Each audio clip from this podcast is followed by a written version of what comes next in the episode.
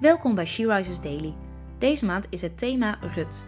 En vandaag luisteren we naar een overdenking van Carla Kwakkel. We lezen uit Rut 2, vers 1 en 2. Nu was Naomi van de kant van haar echtgenoot Elimelech verwant aan een moedig en invloedrijk man die Boas heette. Rut, de Moabitische, zei tegen Naomi: Ik wil graag naar het land gaan om Aren te lezen bij iemand die maar goedgezind is. Naomi antwoordde: Doe dat maar, mijn dochter. Thuis, na al die jaren. Wat moet dat vreemd zijn geweest voor Naomi en een totaal nieuwe omgeving voor Rut. Ongetwijfeld gonsde het nieuws door Bethlehem. Heb je het gehoord? Naomi is terug. En die jonge vrouw is een Moabitische. Rut heeft geen tijd om zich in de roddels te verdiepen. Er moet brood op de plank komen.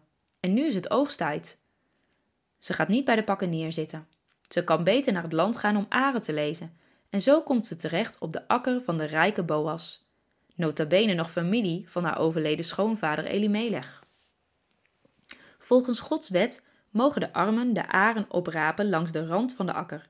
En Rut werkt hard om te voorzien in het levensonderhoud van Naomi en haarzelf.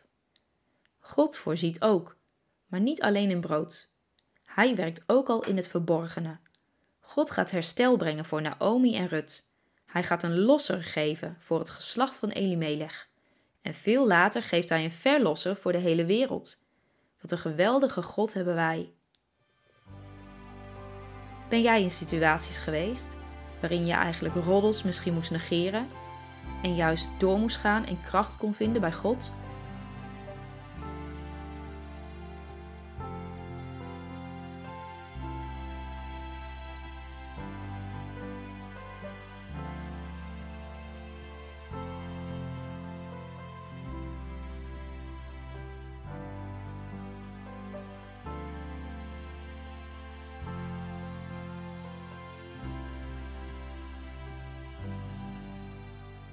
Laten we samen bidden.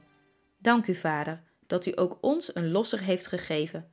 Onze verlosser Jezus Christus, uw Zoon, die gestorven is voor onze zonde en is opgestaan uit de dood. Er is geen aanklacht meer voor mensen die met Christus verbonden zijn. Wat een genade! Voor eeuwig ben ik dankbaar, o God. Amen.